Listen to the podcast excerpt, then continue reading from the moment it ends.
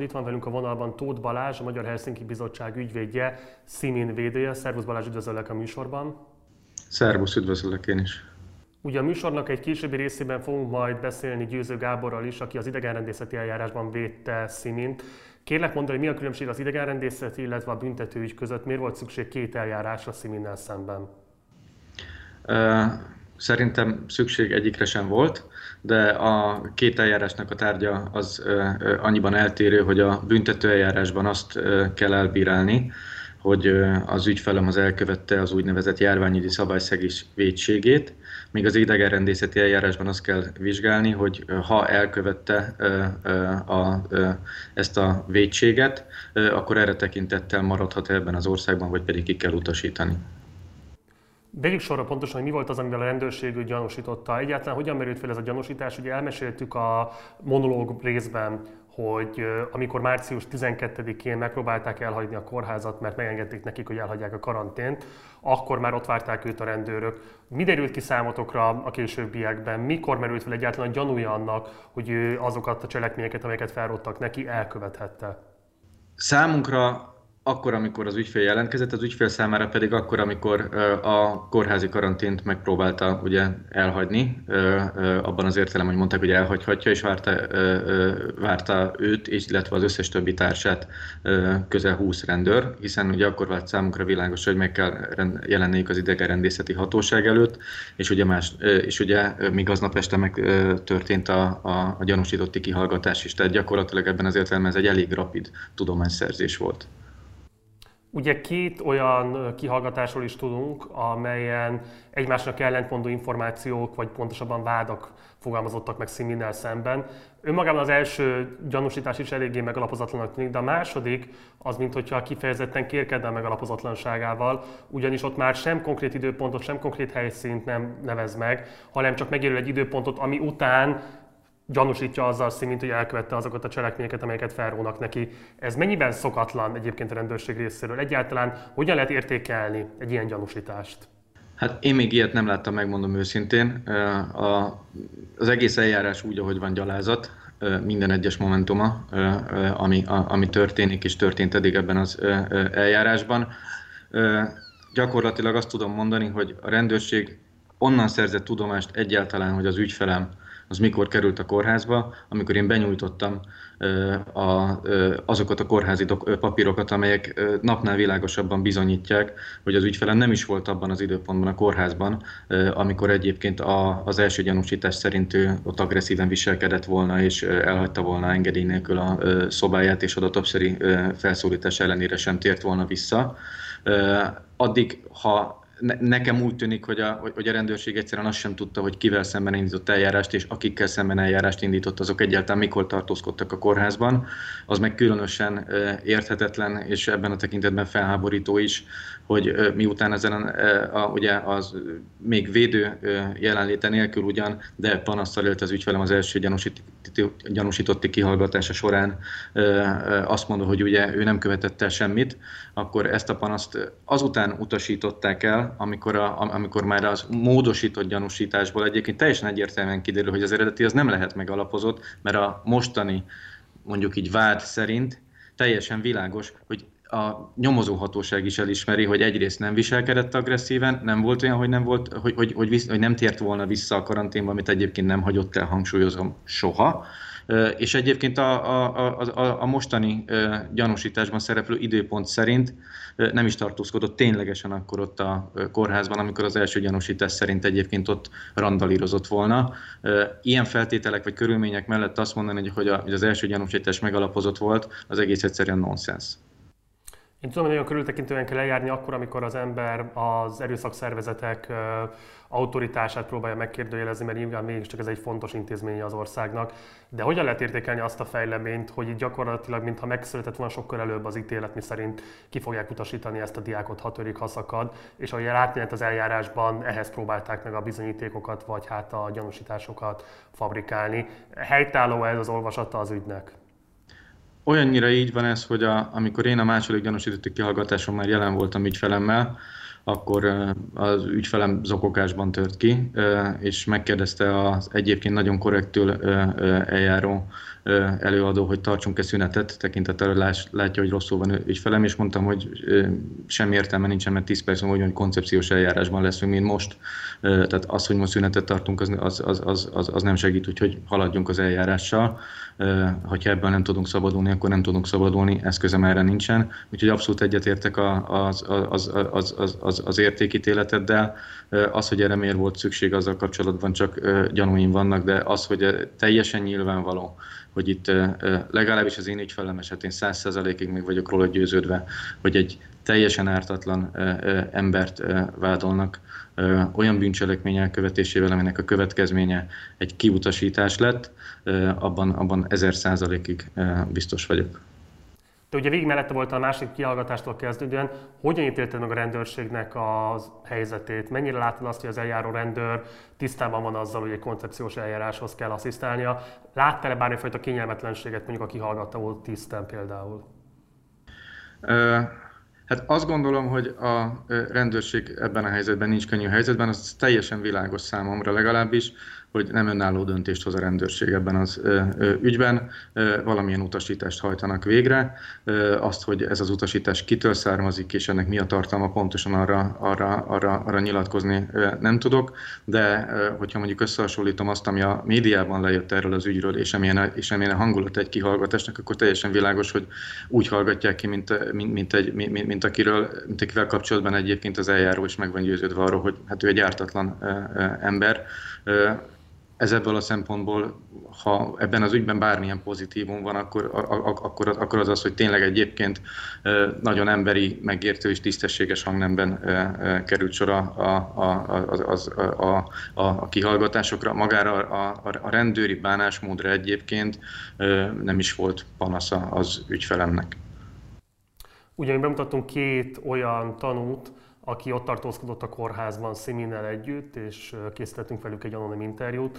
Ugye őket nem hallgatta meg a rendőrség, szerinted miért nem jutott el hozzájuk a nyomozati szakaszban a rendőrség?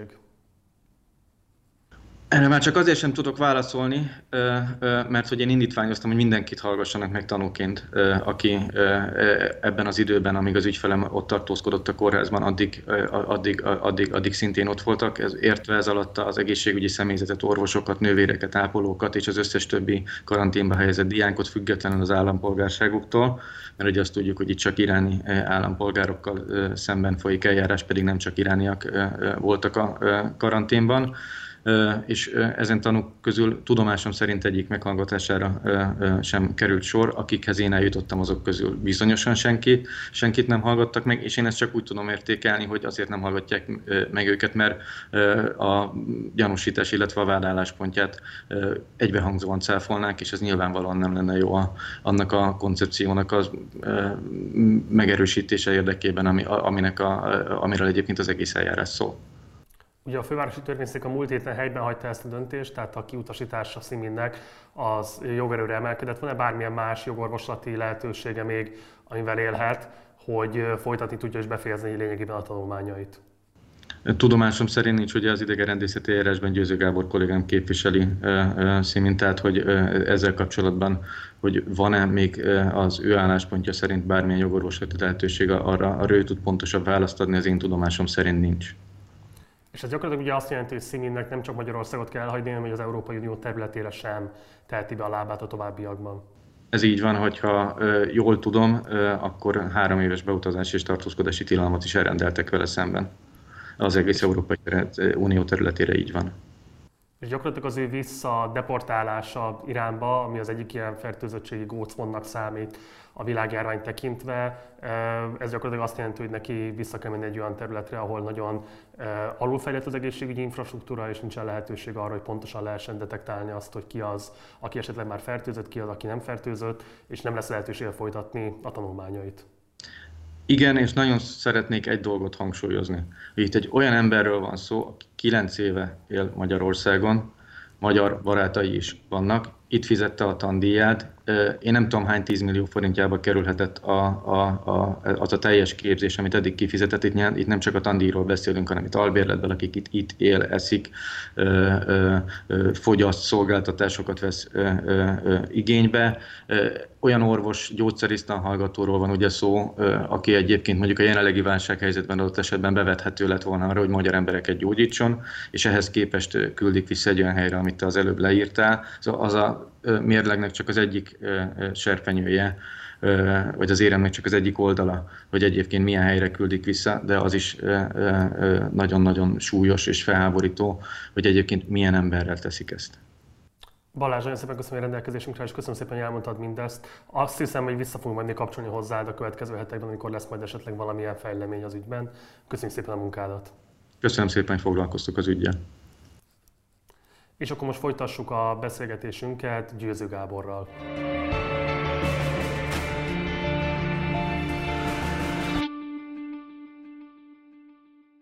Most pedig Szimi másik védőjével folytatjuk a műsort, aki az idegenrendészeti eljárásban védte őt.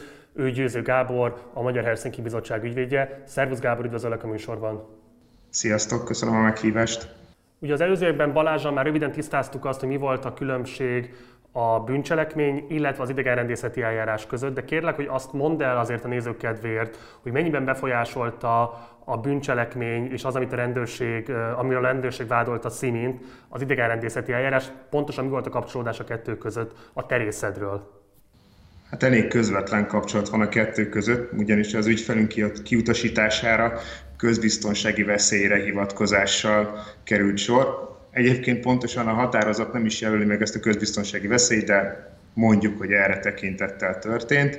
És ez a közbiztonsági veszélyt, ezt a rendőrség arra tekintettel látta megállapíthatónak, és ezért tett javaslatot az ügyfelünk kiutasítására, mert ellene indult egy ilyen büntetőeljárás, egy ilyen bűncselekmény miatt. További érdekesség egyébként, hogy a, az ő meggyanúsítására azután került sor ott helyben, az idegenrendészeti hatóság hivatali helységében, hogy őt először meghallgatták az idegenrendészeti eljárásban, és közölték vele, hogy van ellene egy ilyen javaslat a rendőrségi részéről, részéről, hogy ő közbiztonsági veszélyt jelent. Majd ezt követően, ugye akkor ő még azt sem tudta, hogy miről van szó, hiszen órákkal később jött a rendőr ugyanazon a helyen, közölte vele, hogy mivel gyanúsítják, ugye ő ezt tagadta, és ennek ellenére meghozták vele szemben a közbiztonsági veszélyre alapított kiutasító döntést. Úgyhogy ezért van közvetlen kapcsolat a terhére rótt bűncselekmény és a, és a kiutasító döntés között. Ugye a Fővárosi Törvényszék helyben hagyta ezt a kiutasító határozatot vagy döntést. Van-e bármilyen jogorvoslati lehetősége még Sziminnek? Tehát van-e bármi esélye arra, hogy valahol orvosolják ezt a sérelmet, ami őt érte? Hát közvetlen jogorvoslati lehetőség Magyarországon nincs. Ugye mi panasszal fogunk fordulni, illetve fordultunk is a Strasbourgi Emberi Jogok Európai Bíróságához, illetve a bíróság ítéletével szemben alkotmányjogi panaszt fogunk benyújtani az Alkotmánybírósághoz.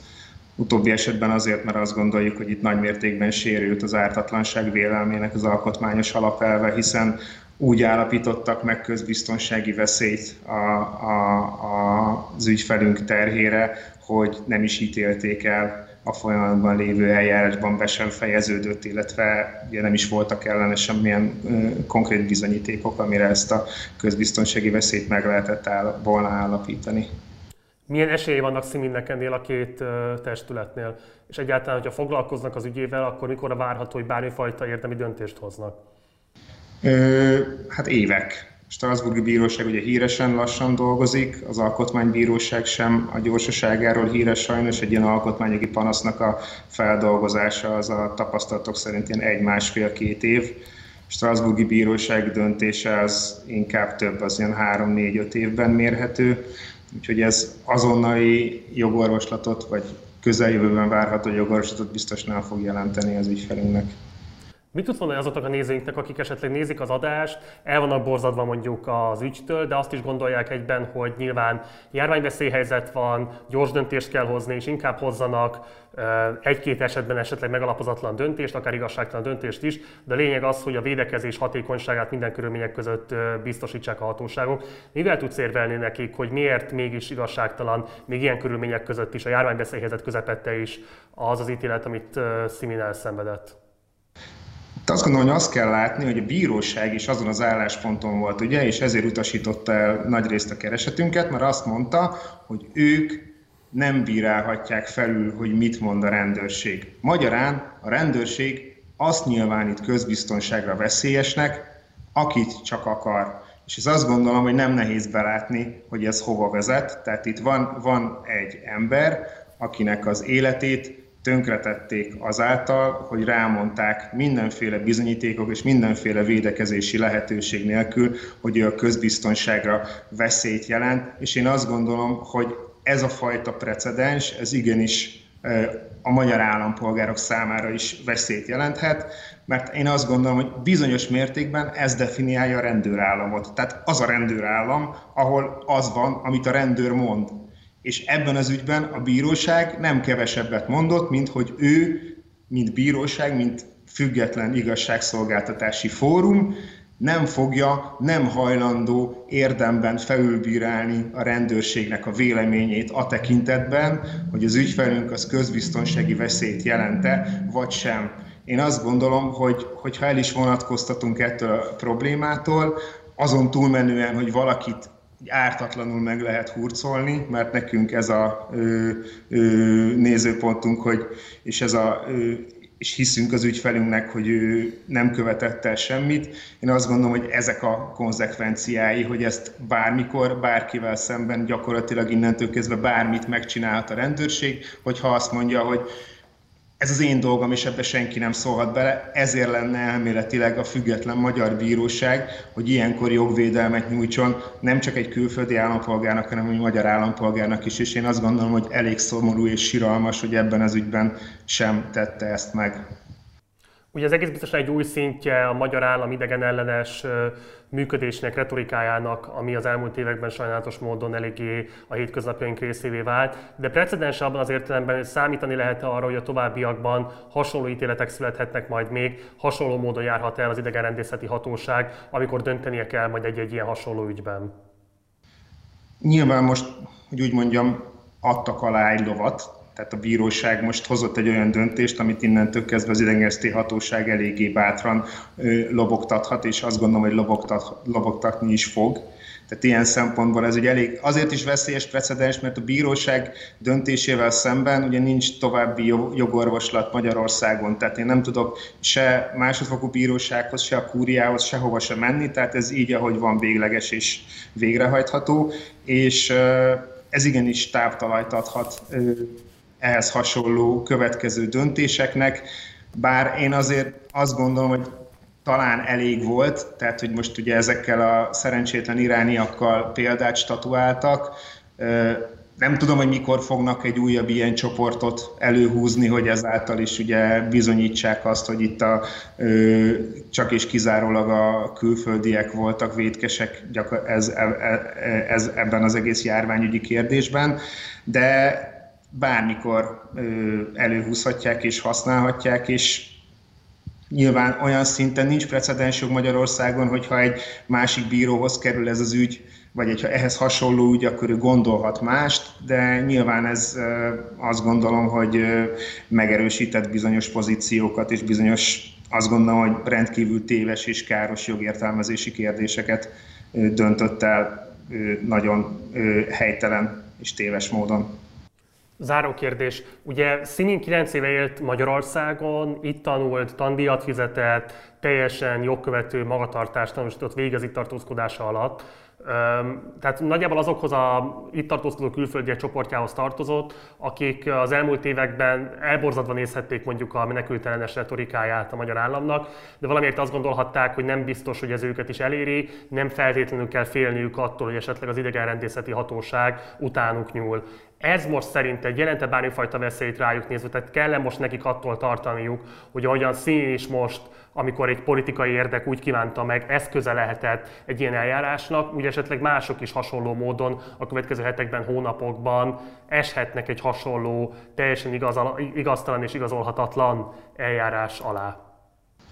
Én azt gondolom, hogy ennek az esélye igenis megvan. Tehát, hogy pont az ügyfelünk példája mutatja, hogy hiába élsz teljesen jogkövető külföldiként Magyarországon, legális minden tekintetben a tartózkodásod, költesz el dollár tízezreket azért, hogy itt tanulhassál, nem vagy biztonságban. És azt gondolom, hogy ez pont, pont ezért, mert hogy ez a bíróságnak ezek szerint a jogértelmezése, és bíróság sem volt hajlandó jogvédelmet biztosítani egy ilyen égbe kiáltó visszaélés esetében sem.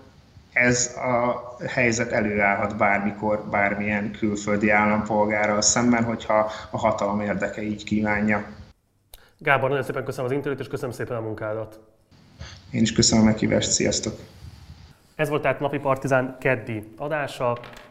Um, Szimin történetét követni fogjuk, amennyiben lesz bármilyen olyan fejleményről be tudunk számolni, akkor arról be fogunk számolni. Azt kérem tőled, hogy ha van lehetőséged, és téged is felháborít az, hogy ilyen eljárásrend érhetett egy itt tartózkodó külföldi diákot a közös államunkban, akkor terjeszd a hírét ennek a videónak, juttasd el minél többekhez a hírét annak, hogy hogyan használta ezt a helyzetet a magyar állam arra, hogy egy kilenc éve itt tartózkodó, jogkövető, tandíjat fizető, teljesen normális iráni vendégdiákot ellehetetlenítsen, és gyakorlatilag egy olyan törést idézzen elő az életében, ami a jó ég tudja, hogy hogyan fog majd tudni valaha helyre kerülni.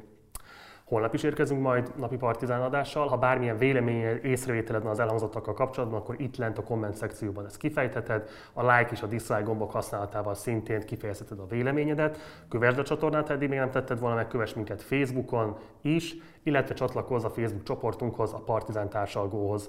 Ha tetszenek a tartalmaink, ha tetszenek a videóink, akkor pedig kérlek, hogy szállj be a finanszírozásunkba a Patreon oldalunkon keresztül, ennek a linkje szintén itt lent megtalálható. Én Gulyás Márton voltam, munkatársai nevében köszönöm szépen a figyelmedet, holnap este hatkor érkezünk, addig is ciao.